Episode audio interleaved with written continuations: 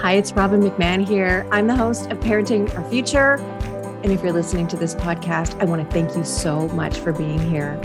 I also want you to know that I'm a former angry mom. I used to yell and rage and threaten and punish my kids because I wasn't getting the cooperation or the behavior that I felt I should be getting. And I struggled for many years not knowing how to change or knowing what to do differently.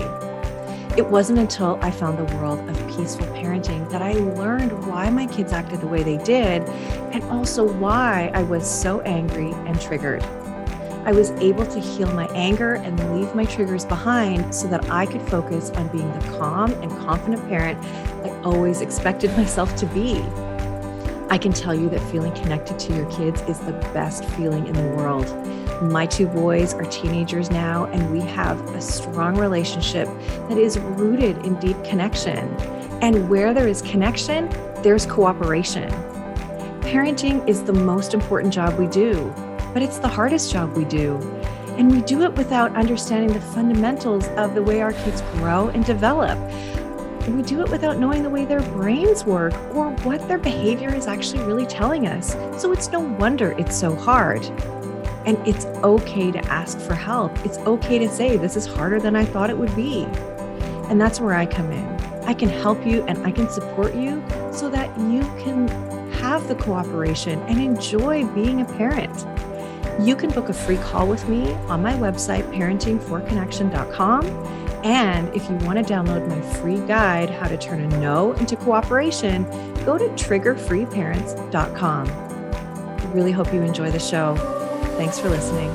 Hello, everybody. Welcome back to another episode of Parenting Our Future. It's Robin here. I, of course, have a wonderful guest that I cannot wait for you to meet.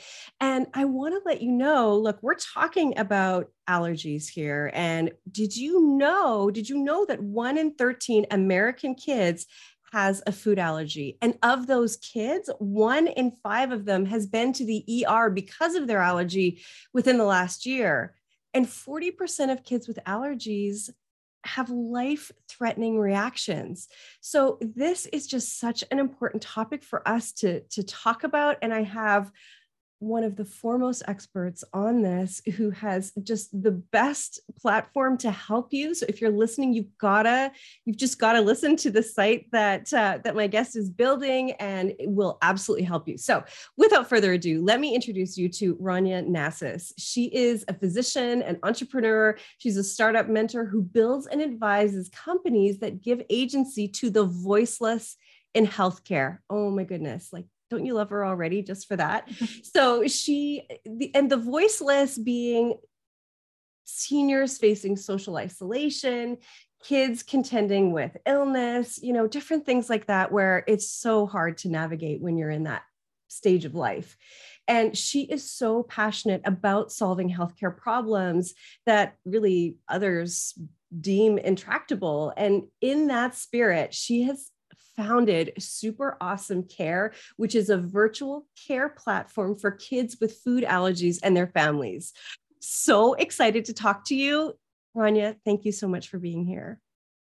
Thank you. It's exciting to be here and uh, share with your audience some information about food allergies and just so great to meet you. Thank you so much for the opportunity. Oh, this is so great. And, you know, I've never talked about this. I've talked about things like picky eaters and, you know, how do you get your kids to eat different foods and more things and all the things, but I've never talked about food allergies. So, I was jumping at the chance to talk to you. So, can we kind of start at the beginning you know, this might be a dumb question, but like, what is a food allergy? What does it actually mean? So let's start there.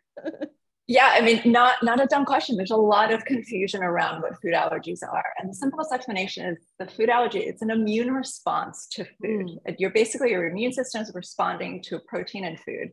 And so typically our immune system is there to protect us from dangerous things like bacteria, viruses, parasites.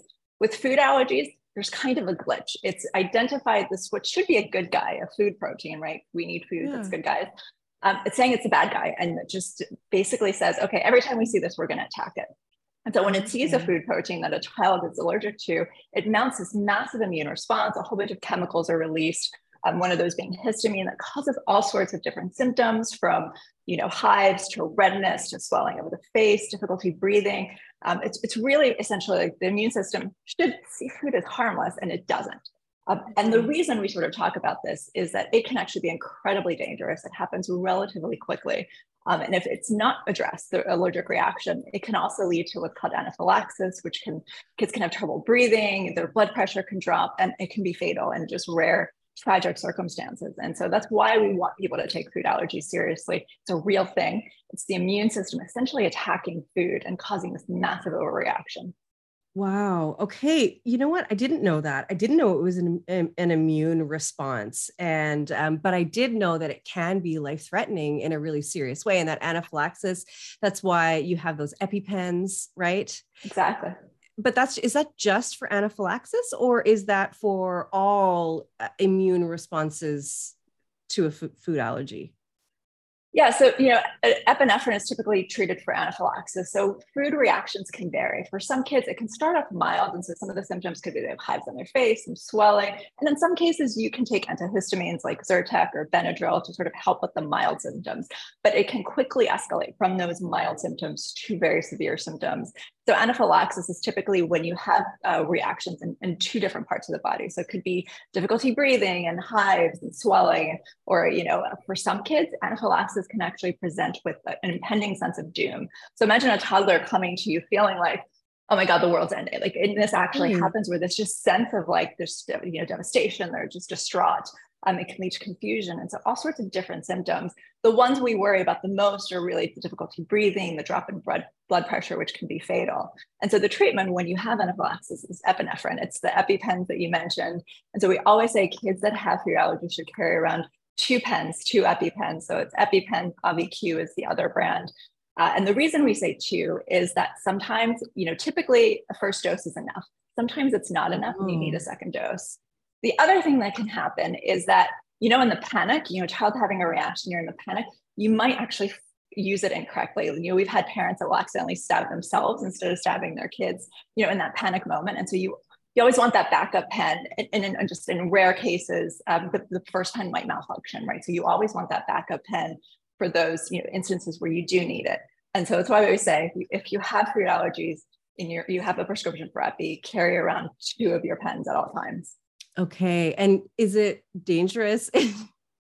like I, I no, it is. I would be the parent that would that would stab myself. I just want to say that I probably would. So yeah, yeah it, it's it wouldn't hurt me or another. Or it's, it's actually it's such a safe drug.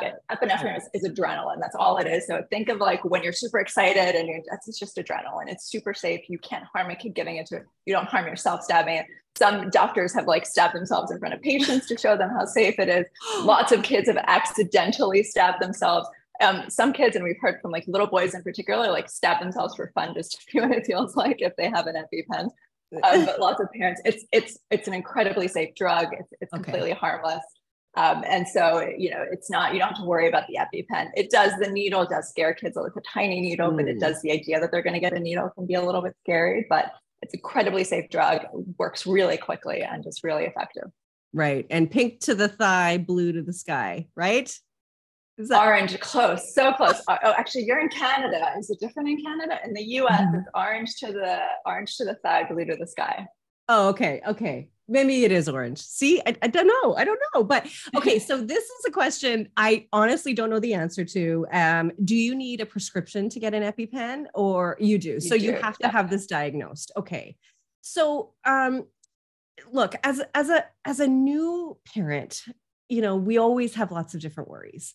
And we may feel that or worry that our child does have an allergy. So where do we start? Uh, you know and and i guess my next question is do i worry more if i have a food allergy versus you know and then i have kids? Is there a chance that they're going to have them? So uh, essentially is it hereditary there's a tiny tiny risk that you know sometimes it runs in families but in most cases there's no family history. It just sort of happens. Okay. um, and i will say with with a you know there you do have a slightly increased risk if say the parent one of the parents have it or the siblings have it. Um, but in most cases it's just there's no history. It just sort of happens in the family. okay.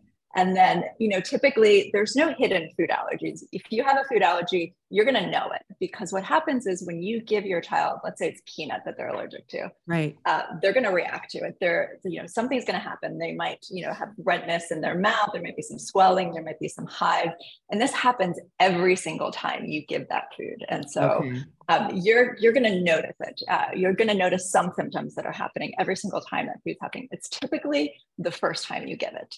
Um, okay. So the first time you introduce peanuts, or it could be milk, eggs, uh, you know, the other common allergens are wheat, soy, sesame, shellfish, finfish. Um, and you know, any of those, the first time you give it, you're typically going to see a reaction, and that's going to, you know, and it's it's often an obvious reaction. Like you're you can physically see something, or the child's super cranky, and again, it's every time you give the food. Um, and so that typically is going to prompt you to go to your pediatrician and say, I think something's mm-hmm. happening. In the rare cases where, you know, their face blows up, then you're immediately going to go to the emergency room, right? Um, and you, you know, you know, for the first time, you're going to have time to get there. Uh, but you're, it, it's going to be something you're going to notice. You're going to go to your pediatrician. And what we generally advise is we do want you to see an allergist because it's sometimes complicated to diagnose food allergies. We want to know that there's there's a history, there's a reason for us to suspect a food allergy, right? Something happened. You gave your child egg and their face got red or swelled up, or you know, something um, you know were having difficulty breathing or starting to, to, make sounds, different sounds, and things of that sort. Um, you know, we want to know that there's a reason for testing, and so then, well, you know, when you get to the allergist, they can do certain tests to sort of confirm you know, some of those are skin prick tests, but they'll put a tiny amount of allergen under the skin to see mm. if it welts up that, the, you know, you get a raised bump on the skin. You can also do blood tests.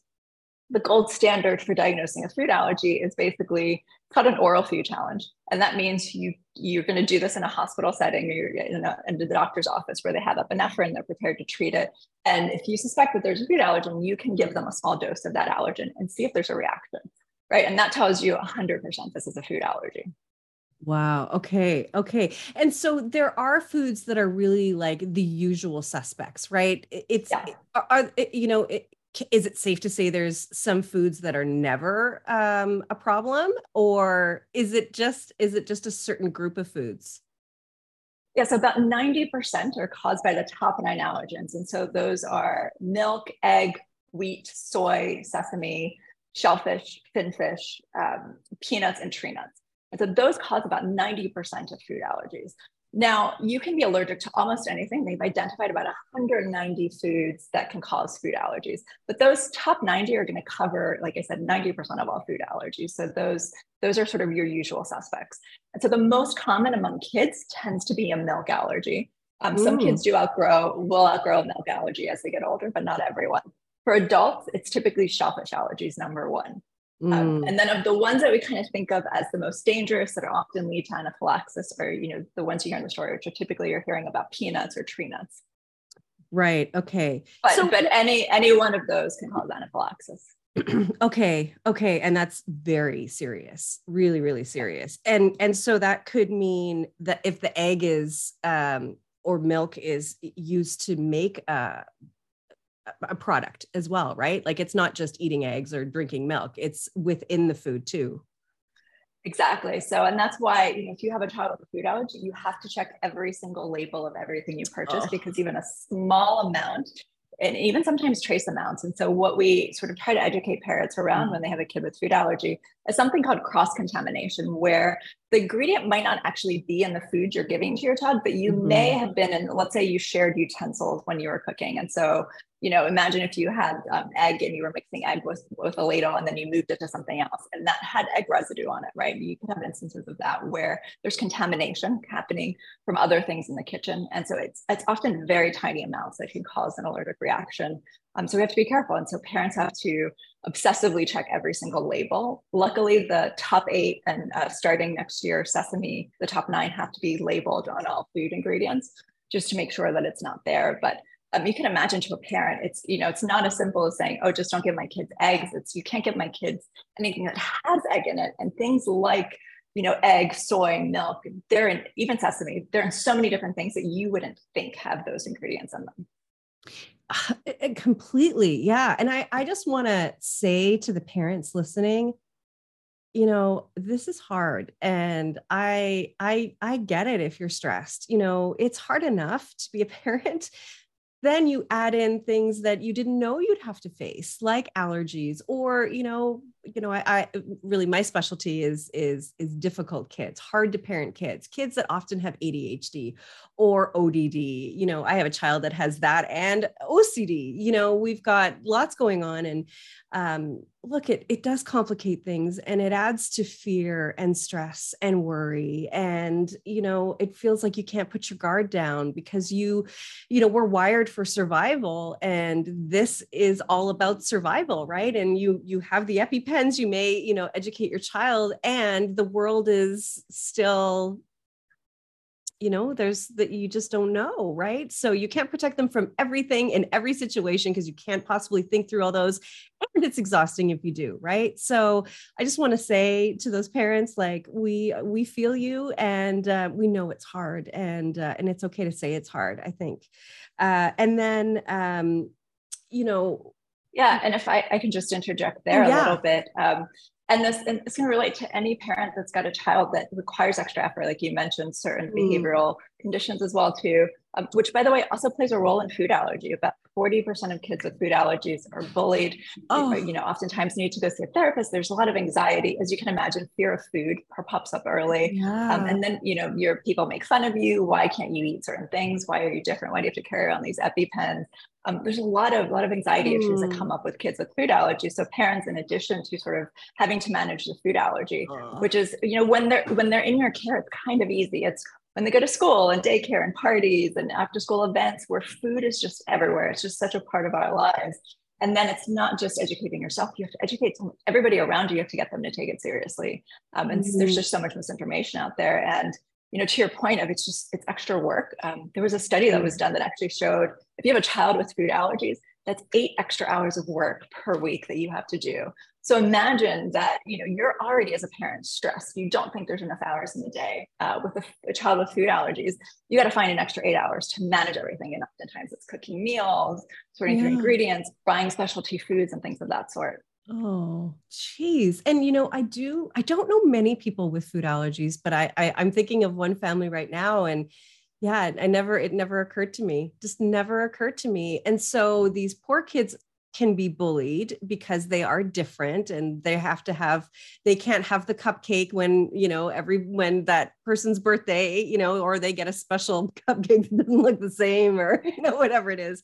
But here's what i want to know too um oh and i was going to say i'm sure some parents are also not me well maybe bullied i don't know if you want to use that word but you know like oh robin get over it like you, she's going to be fine yeah. like don't worry so much you worry too much like you know i'm sure that happens too Oh, absolutely. And, you know, it's, it's important. And a lot of it just comes from, it, it's not sort of a meanness inherent. It's just, it's just ignorance. It's not understand. It's not, you know, it's just not knowing, right? So for instance, we'll get a lot of parents where we told, oh, you know, they're just a picky eater. They'll grow out of it. It's totally fine.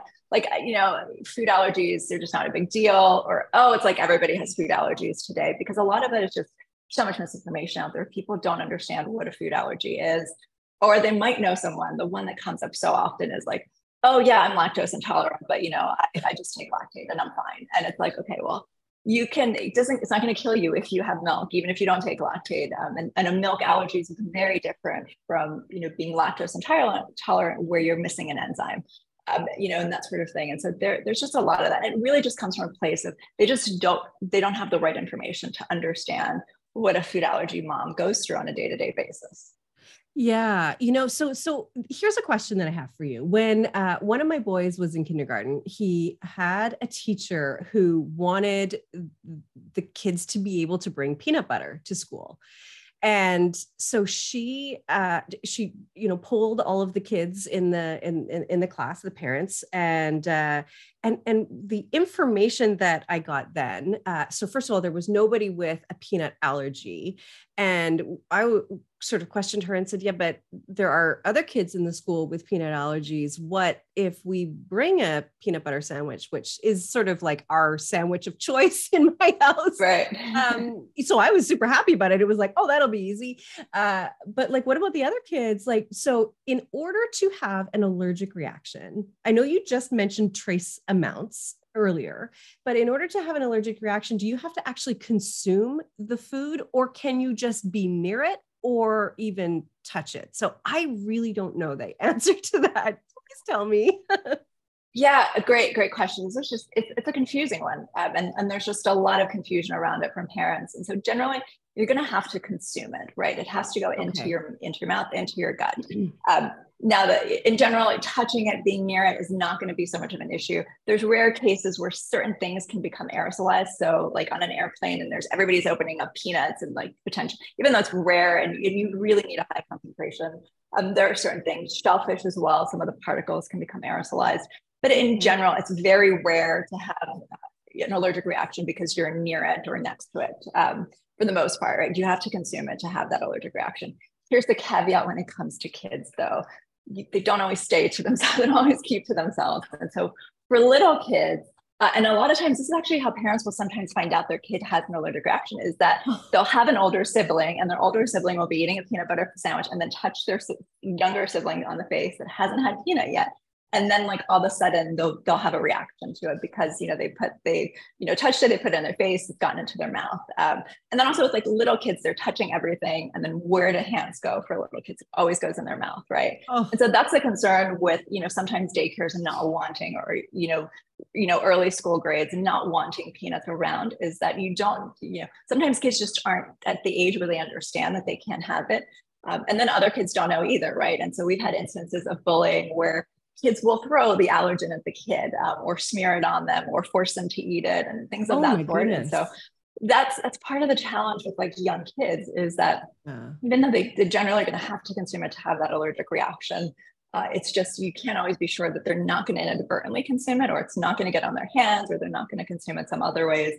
And, and, it, and, it's even certain times with like arts and crafts. Um, there could be sort of they're playing with pasta or something else, something that's got allergens in it that you don't think about. Uh, oh but then they're playing with their hands and they're putting their hands in their mouths, right? And that could be exposing them to the allergen. But in general, you don't have to worry about sort of having, you know, those types of allergens near kids. It's just in many cases, parents just prefer not to have them near because it just makes accidental exposure so much more likely. Mm, okay. Yeah, that's such a great, those are great points. Wow. I mean, again, you just don't think about those things when you don't have to. Exactly.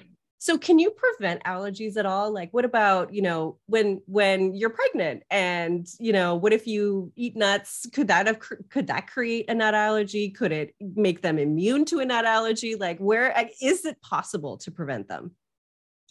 Yeah, it is. And we'll get into how to prevent them. I'll say in, general, it doesn't, all the studies show it doesn't actually make a difference if you consume allergens or don't consume allergens while pregnant. It's just not conclusive one way or another. It's not, you're not going to give your kids allergies based on what you ate when you were pregnant.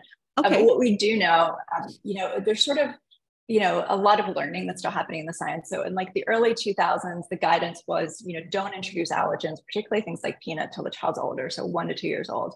Uh, and then there was this actually pivotal study done around 2015 that showed you, you actually have to introduce early, as early as possible to actually reduce the risk of childhood allergies. And so what's, what's called early introduction. So it's basically once your child is starting to sort of grab for food, ready to go for solid foods, around four to six months, you should start introducing allergens at that time. Um, even some studies showing that even earlier. So starting to introduce the, you know, the top nine allergens at a young age, and that we showed that can actually reduce the risk of food allergies particularly for kids that are high risk. And high risk kids tend to be, you know, ones that have a family history or they have moderate to severe eczema. Um, but in general, we also talk about when it comes to prevention, the five Ds, um, which is first one is diet, which I just mentioned, which is that early introduction, getting those allergens in early. Um, and there's some brands that have come out. There's Ready Set Foods, which make it really easy. You can add essentially the allergens as a powder to your breast milk and give it to your kid. So you can take care of it without having to figure out like how do I feed peanut butter? You know, how do you feed peanut butter to a four month old, right? It's sticky, you'd have to water it down. So there's foods like that. Um, once they've sort of been introduced, there's a product I love here in the States called Mission Mighty Me Puffs, which are sort of this little peanut puffs. And so you're making sure you give your kid a bunch of these little puffs and you got peanut handled, right? You're, you're wow. of, it's not just, not just giving it once, it's giving it, but then also maintaining that exposure to drive down the risk of developing it. And then the four other Ds are actually dogs studies have shown that if you have a dog, you have a less a likelihood of developing food allergies. And part of that is going to tie into the third D, which is dirt, which is our immune systems learn by being exposed to like all these bad things, right? And so if the environment's too clean, that we actually are more likely to develop food allergens. So being around dogs, which are bringing in all sorts of critters yeah. and dirt and everything into the house. makes you less likely to have food allergies. And then dirt, sort of being, you know, playing in the dirt, being around dirt, being outside, that also decreases your risk. And then the, the other two are sort of dry skin. We know that if you have dry skin, particularly eczema as a baby, moderate to severe eczema, you are more likely to develop food allergies. And part of that, the reason that's thought is that you know the, the the skin is essentially a barrier nothing's supposed to get into the skin if anything gets into the skin it's just a bad guy and your immune system attacks it so what's happening with babies that have eczema is that their skin is dry and so there might be food proteins on hands of mom, dad, grandma, and it's getting in under the skin mm. because the skin is broken. And so the body is sort of seeing it for the first time, mounting an immune response, versus what should normally happen is that the first time you see that food should be in the gut because the gut knows we're not mm. going to attack food here, right? And so that's sort of one of the hypotheses around why kids with eczema are more likely to develop food allergies. Um, and so making sure that the skin, you know, is, not dry, um, and then also not using harsh detergents, which also, you know, cleansing products, even hand sanitizers, anything that's drying out the skin, you really want to avoid that. Just sort of because our skin is sort of just this natural barrier, takes care of itself. Kind of just leave it alone, and making sure you're using the right sort of lotions or emollients uh, if, the, if baby has moderate eczema. Um, and then the, the last one is actually vitamin D. We know that kids that ah. are vitamin D deficient are more likely to have food allergies, uh, three times for eggs and about 11 times more likely for peanut allergies. And a lot of, and they're actually more likely to have multiple food allergies if they have low vitamin D. And wow. part of this is you know, vitamin D is so pivotal to our immune system. And you even found this with COVID. You probably heard everyone talking about vitamin D. If you were, if you had low vitamin D and you got COVID, you're actually more likely to have worse outcomes with COVID. So we see just what a pivotal role vitamin D plays in the immune system. And so that's just another factor. Okay. Wow. Okay. So diet, dogs, dirt, dry skin, eczema, uh, and vitamin D. Yep. I wrote down detergent, but detergent is related to dry skin. So skin, yeah, exactly. like dry skin and detergent. Yeah, it's all part of that. That is really, really fascinating. So I had no idea that you would now start to introduce as early as possible, four to six months. And so there are some products out there to help you do that. Um, yeah, for those of you in the states, yeah, go go for it. Uh, in Canada, I don't know what we have to be honest. I'm gonna have to go have a you, look. You probably have, yeah, you probably have something similar. Sure you, I'm sure you do yeah i'm sure i'm i i, I am 100% sure we do. Okay so uh, one of the things i don't i'm not clear on is food allergies versus intolerances versus sensitivities. So can we just I, I think you've maybe touched on it a little bit here and there but i would love a really clear definition of what each of those is. I mean i think we know what the allergy is but what about the intolerance and sensitivities yeah, I mean, so we've covered food allergy. It's it's immune response to food protein. It occurs every single time you ingest the food, right? There, it's not a sort of sometimes kind of thing. It's every time, and it can be life threatening. It can lead to anaphylaxis. So with food intolerances, there's no immune response involved. It's typically something that when you eat the food that you have an intolerance to, typically you're going to get more gut, you know, gut system symptoms, you know, mm. bloating, stomach aches, diarrhea, constipation, etc. Um, but it doesn't involve the immune system. Uh, but sometimes the symptoms can overlap, which is why people sort of confuse the two. In some cases with a food intolerance, it could be like, you know, being, uh, having a lactose intolerance. You're with lactose intolerance, you're missing the enzyme. And a lot of times as we get older, we, we lose this enzyme to break down the milk products. Uh, and so that's caused by, you know, an intolerance to, um, you know, not having that lactose anymore. And so you can take things like Lactaid that can help make it better. But it's not the immune system again. It's sort of your body's not able to break it down properly, and your gut's mm-hmm. sort of giving you all these sorts of symptoms. Um, and you know, and like I said, because there's overlap, there's a little bit of confusion. Um, but you know, it, it, one of the clear things is sort of um, with food, it's every single time it's immune mediated with an intolerance and with a food allergy, you're going to get the symptoms like the hives, the swelling, the other things that are sort of indicative of an allergic reaction. With a food intolerance, it's much more likely to be gut related. It's also mm. variable. It doesn't happen all the time. Sometimes you can eat a little bit and you're fine. With a food allergy, like even a little bit can trigger a reaction, whereas you know, intolerances aren't so sort of cut and dry all the time as well too. And they can also wax and wane over time. Like you might be intolerant for a while and then right. you sort of you adjust your diet and you're okay with that um, you know, and, and sort of, and, and then food intolerances are never life threatening. You never have to worry that you're going to end up in the ER or potentially you lose your life because of a food intolerance. Now, sensitivities, they're almost, there's no agreed upon definition uh, in the sort of among the medical community. And it's, it's definitely not an immune response. It's sort of like this catch-all word. And in many cases, it's become more of a marketing term, right? To market tests that you can do to tell you if you're sensitive to these things. And in most cases, those tests are completely useless.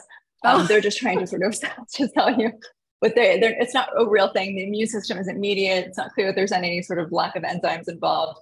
Uh, it's sort of just this nebulous category. And so, generally in medicine, we sort of talk about food allergies and food intolerances. And the main thing is immune system and life threatening, and intolerances are not immune system and not life threatening. Okay, no, that's that's very clear. Okay, so it's more about the gut. So maybe you get a tummy ache, you maybe get some diarrhea or something like that, right? That's kind of um, what what we're talking about, and it's not life threatening. So that's really important. I think that's a really important distinction to make. So, okay, so what what can we do for those of us that don't have kids with allergies but look if you're in a group of kids you know if there's if there's a, a okay, so obviously I'm Canadian. I was going to say a hockey team because that's my default setting is to say hockey. But you know, whatever sport or activity your kids are in, how can we as parents be more uh, inclusive of those kids with allergies? So what what can we do to help those parents and those kids? Yeah, I mean, the number one thing is, is include them. The greatest gift you can give to a food allergy parent and a kid is just include their kid in anything that you're doing. Uh, and the parent's going to be your biggest ally, right? So if you are having a party and there's going to be food there, invite the kid. Don't don't have them be the only kid that's not invited to a party because you're worried your cake isn't going to be wheat free or milk free or etc. Um, and then talk to the parent. The parents are, are your best ally. They tell you ways to how to include them. So some cases, parents will offer to bring the food that their child can eat, or give you suggestions on, on what to buy to make it easy. Um, or sometimes they'll say, you know, my, you know, my kid will eat before they get there. Um, so always talk to the parent. The parent is there to help make your life easier, and they want you to include their child.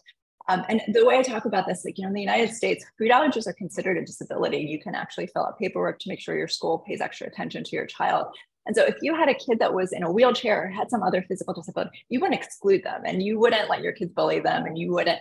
And so seafood allergies is the same. You want to make sure that they're included in whatever you're doing there's also things where you know not everything has to be around food. You can do play dates that are you know legos or arts and crafts or hockey like you said sports maybe playing sports or video games things where, where food isn't always the center uh, of the universe of what you're planning.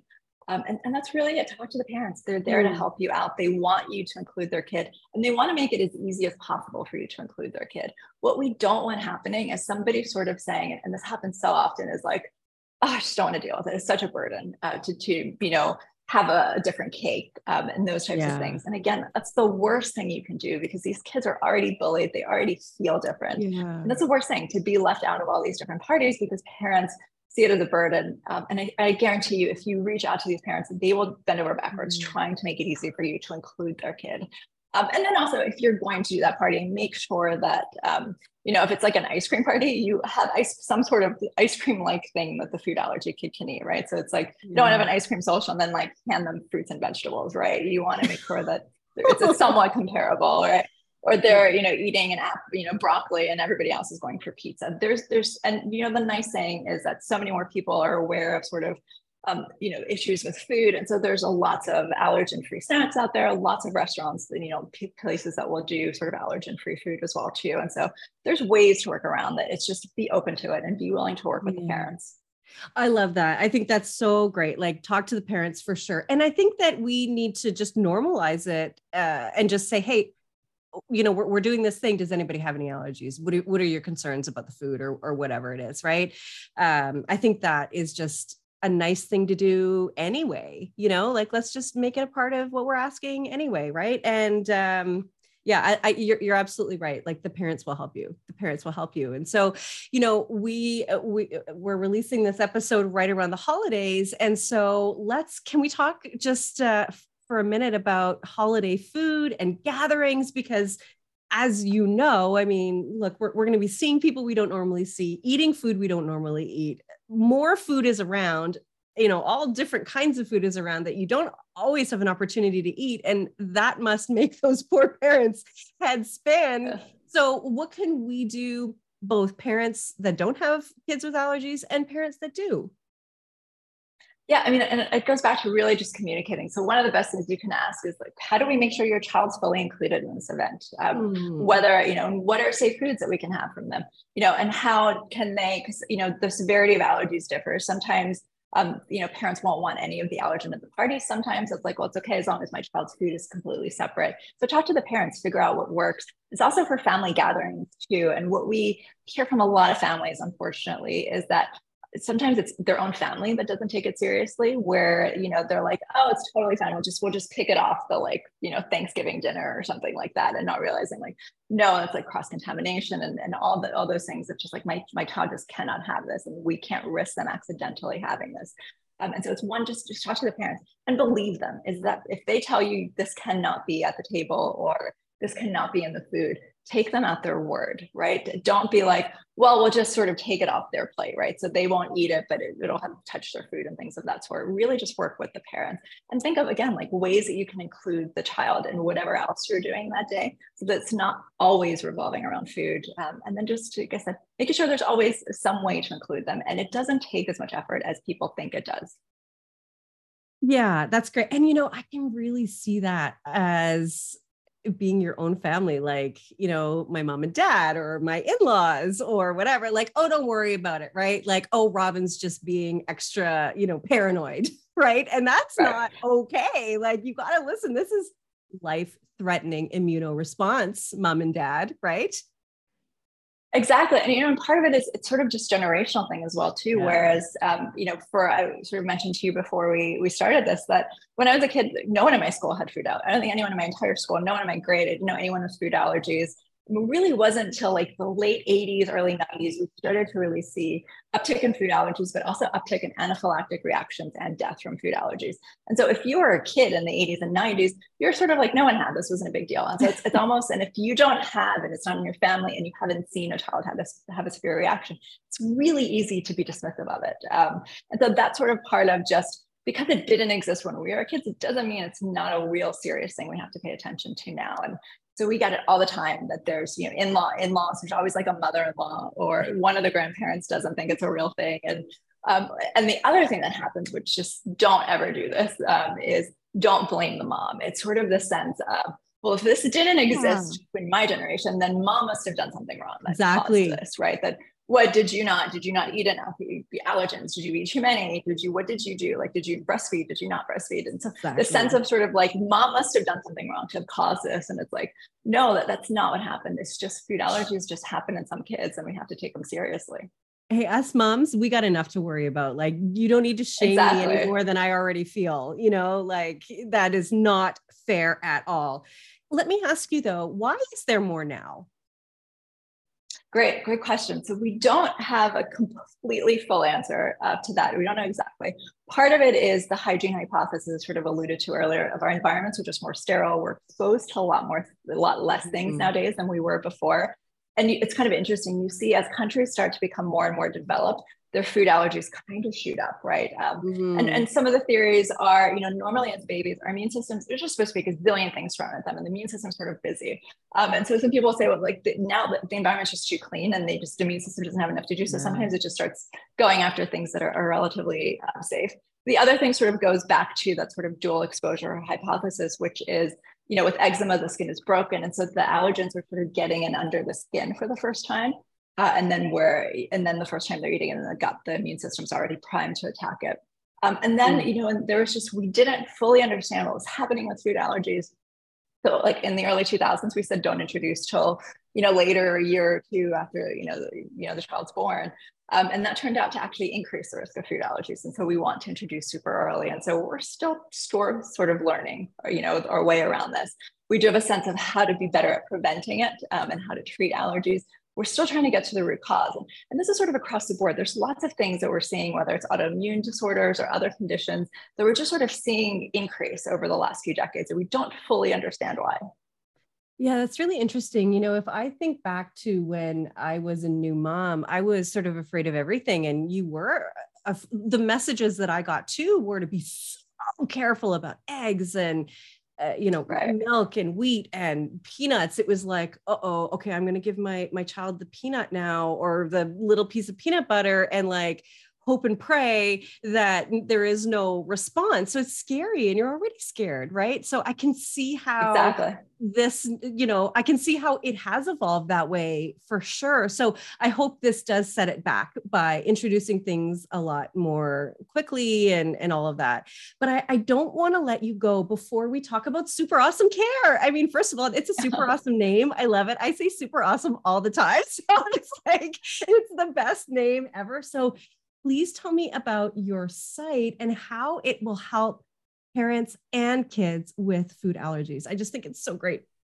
oh, thank you so much. And actually, we picked the name because we figured super awesome is something kids say, and we want we think kids with allergies are super awesome, and we want them to get super awesome care for the whole team. And so what we're building is essentially a virtual platform where you can access top-notch allergists, nutritionists, behavioral therapists that are specialize in food allergies to sort of help your family navigate this. And then we also pair every family up with a dedicated care advocate which is basically your go-to person. Any question you have, you text them, they will get the answer to you, or they will get you to the right provider to make sure they get your questions answered. Um, in addition, it's we have a platform where we'll be providing education so that you can, depending on where you are in your journey as a parent of a child with food allergy, what do you need to know? How do you, you are you sure you know how to use your EpiPen? Can you spot a reaction? What do you do? You know, those types of things. It's you've got the right education. How do you read labels? In addition, we have a tool which is uh, available on our site now, free for anyone, which is a digital food allergy card, which is essentially digitizes all your kids' important information Currently, it's called it, it's an emergency care plan. It's on a piece of paper. Usually, you have to fold it up a gazillion times, put it in your kid's bag. This is a digital version. It sits in the Apple Wallet. Cute Ooh. photo of your kid on the front. The back is their emergency care plan, and you can share it with anyone. Really easy. You can text it to other family members, babysitters, teachers, etc. And the idea is you know, because with food allergy, you need the community to help you. You need everyone to know that your child has a, has this condition, right? It's you know with some illnesses we don't want other people to necessarily know what our child's going yeah. through. We think it's private information. With food allergies, you almost want to like stamp it on your kid's head, like do not give my kids peanuts or milk or eggs, right? So this is just an easy way. Like everyone you're going to interact with, you can send this card to them. It's just an easy way to tell them this. These are my kids' allergies. This is what you do if something happens, and has their emergency contact info. Um, as well as a link to sort of watch a video on how to use the EpiPen if you if you do have to use it. And then oh, we're also great. building out, a, thank you. And then we're, we're building out a community where uh, people can, parents can meet with other parents because we found the community is really strong in the food allergy world. Um, we've got lots of Facebook groups, lots of parents meeting online. The difference is we our community is moderated so that there's no misinformation. We're tagging mm-hmm. things. We're mm. making sure you know things don't cycle out of control, um, and that there's no propaganda on there, and no sort of people advertising different things. And sort of just a way to connect with parents. Right. That's sort of a safe community where you can because there's so much value with everything parenting related is the ability to talk to other parents and see what they're going through. What are the tips and tricks that work for them? Because we learn so much more from other parents. Oh, I love it. I love it. And and I can see that myself in the work that I do. I work uh, I, I work with parents in a group format. And the the thing that I hear the most is it feels so good to know I'm not alone. And it it, exactly. it does. Community is important. You know, it's really what we're wired for too, for connection, for community. And so this is so wonderful. And so you can go to www.superawesomecare.com and it's all there for you. And um, I just want to thank you so much for what you're doing. And um, I know that as soon as you're ready, I'm going to share it with everybody that will listen to me because I think it is so important so important. So thank you for what you're doing. I want to say one, I want to just uh, end on one quick note. It isn't Halloween, but for everybody just to know what is the what is it the blue pumpkin the turquoise pumpkin what, teal, what is it? teal pumpkin Close. teal pumpkin teal okay pumpkin. yeah what's that about so the, yeah, so Teal Pumpkin has become it's a worldwide initiative right now. It started from a mom in Tennessee that just just wanted her daughter to have a safe Halloween because as you can imagine, Halloween's all about candy and if you've got a child with food allergy, eh, there's food allergens in pretty much every typical Halloween candy, right? Yeah, and so yeah. what they came up with was you get a teal pumpkin, uh, and you can find these at lots of major retailers from like Target to Walmart, really? all these large stores. Uh, teal is the color of food allergy awareness, and basically the initiative is get a teal pumpkin and fill it up with non-food items. So fun trinkets like, you know, vampire fangs, mini slinkies, tattoos, things that are not food related so that parents don't have to worry about their kids grabbing something and eating it while they're trick or treating. um, just really fun little toys. It could be crayons, coloring books, all, all sorts of. You can get really creative to do this and fill it up so that kids that have food allergies can go trick or treating, and then when they see this teal pumpkin, they know that it's things that are safe for them. Um, and oh. it's you know, and it's typically we've got CVS in the U.S. that is partnering with the food allergy and research education nonprofit to make sure there's just really inexpensive little trinkets, and you can get these at your dollar store. In many cases, they're cheaper than buying candy. Yeah, but no it's kidding. just a way to include food allergy kids to have it on your doorstep. Uh, and then there's also a map where you can add your address so kids can know which houses in their neighborhood actually are taking part in this. So it's just a really great way to have, help uh, make kids with food allergies feel included. And, and Halloween, which is sort of like the quintessential kids holiday. Yeah. Yeah, I mean, who doesn't love Halloween? That's so great. I happen to live in an area that has so many kids. So that is so, so great. Thank you for sharing that. Um, let, let me just uh, clarify one thing too. So um, I'm, we're recording this in October. It's October 7th. We just bought a box of Halloween candy that we're already eating. So we'll need to buy more. Uh, but um, the, it's nut free. So that would be safe for those kids that have nut allergies, but that doesn't mean that it's safe for kids with wheat or um, milk or right. eggs or whatever, right? So yeah, I guess that's kind of um. Hmm. There, I didn't think there of that are before. some like there's yeah, I mean, there's some candies that are generally going to be safe for most kids with food allergies. So um, things like Smarties, Original Starburst, Swedish Fish, Sour okay. Patch Kids, you know, Skittles, Airheads. Um, there's a brand called YumEarth that makes a whole host of of food allergy friendly treats. And so for okay. some parents that want to sort of include candy, there's some, those are some of the safe options, which are sort of the, the brands that kids know, like everybody knows Smarties and the, you know, Starburst and, and um, Sour Patch Kids and things of that sort, where you can have these sort of, you know, allergen free food items for kids. The, okay, that's great. And, and obviously not not for every kid because you can be allergic to almost anything, but for most kids, those are generally going to be safe. So you wouldn't want to put those in the teal pumpkin. The teal pumpkin is really for stuff versus food. Yeah. Exactly. I mean, some parents that you know are really good um, might might also put some food stuff and just let the kids know that there's food things in there, or the parents if they're with them. And some will actually do both. They'll have a pumpkin with sort of trinkets, and then a pumpkin with sort of you know top nine allergy free treats. Um, so some, you know, some parents, and it, sort of goes back to what can we do to make kids feel more included. And so some parents, if let's say their kid has a best friend that has food allergies, they'll go out of their way to make sure that they're always included. Um, and the more we can do, the more we can normalize it because it's, exactly. it's one in 13 kids. It's 6 million. I don't know how many in Canada, but it's gotta be millions. It's 6 million in the US. Uh, it's a huge problem. Right? There's lots of kids in your neighborhood that you probably just don't know have food allergies. That's right. That's right. And you know what? Just in the interest of being a good neighbor and um, you know a parent who cares about other kids, let's do this. And so put that in your back pocket for next uh, next Halloween, so that you know to do that. And um, Rania, thank you so much for being here. Again, it's superawesomecare.com, and you have helped me so much to understand what's going on. And I know you've helped the listeners as well. And again, for you parents that have a kid, a child with um, allergies like we just you know we want you to feel seen and heard and understood and i hope this episode helped you to do that and uh, i hope you feel more at home with um, with everybody in your community with this and i hope you get the, the help and support that you need. So thank you so much rania Oh, and thank you. Thank you for giving me the opportunity to talk about this and also just spreading this message. I think what you do is, is fantastic. Um, and I think it's going to be just so great. I think a lot of parents don't know about this topic and a lot of food allergy parents are going to be so appreciative that you're covering this topic as well too. So thank you so much. Thank you for listening to this edition of my podcast, Parenting Our Future. I'm parent coach Robin McMahon, and if you're enjoying this podcast, please share it with someone who you think might also need to hear this message. And don't forget to subscribe. And if you like my work, I would be grateful if you gave me a five star rating.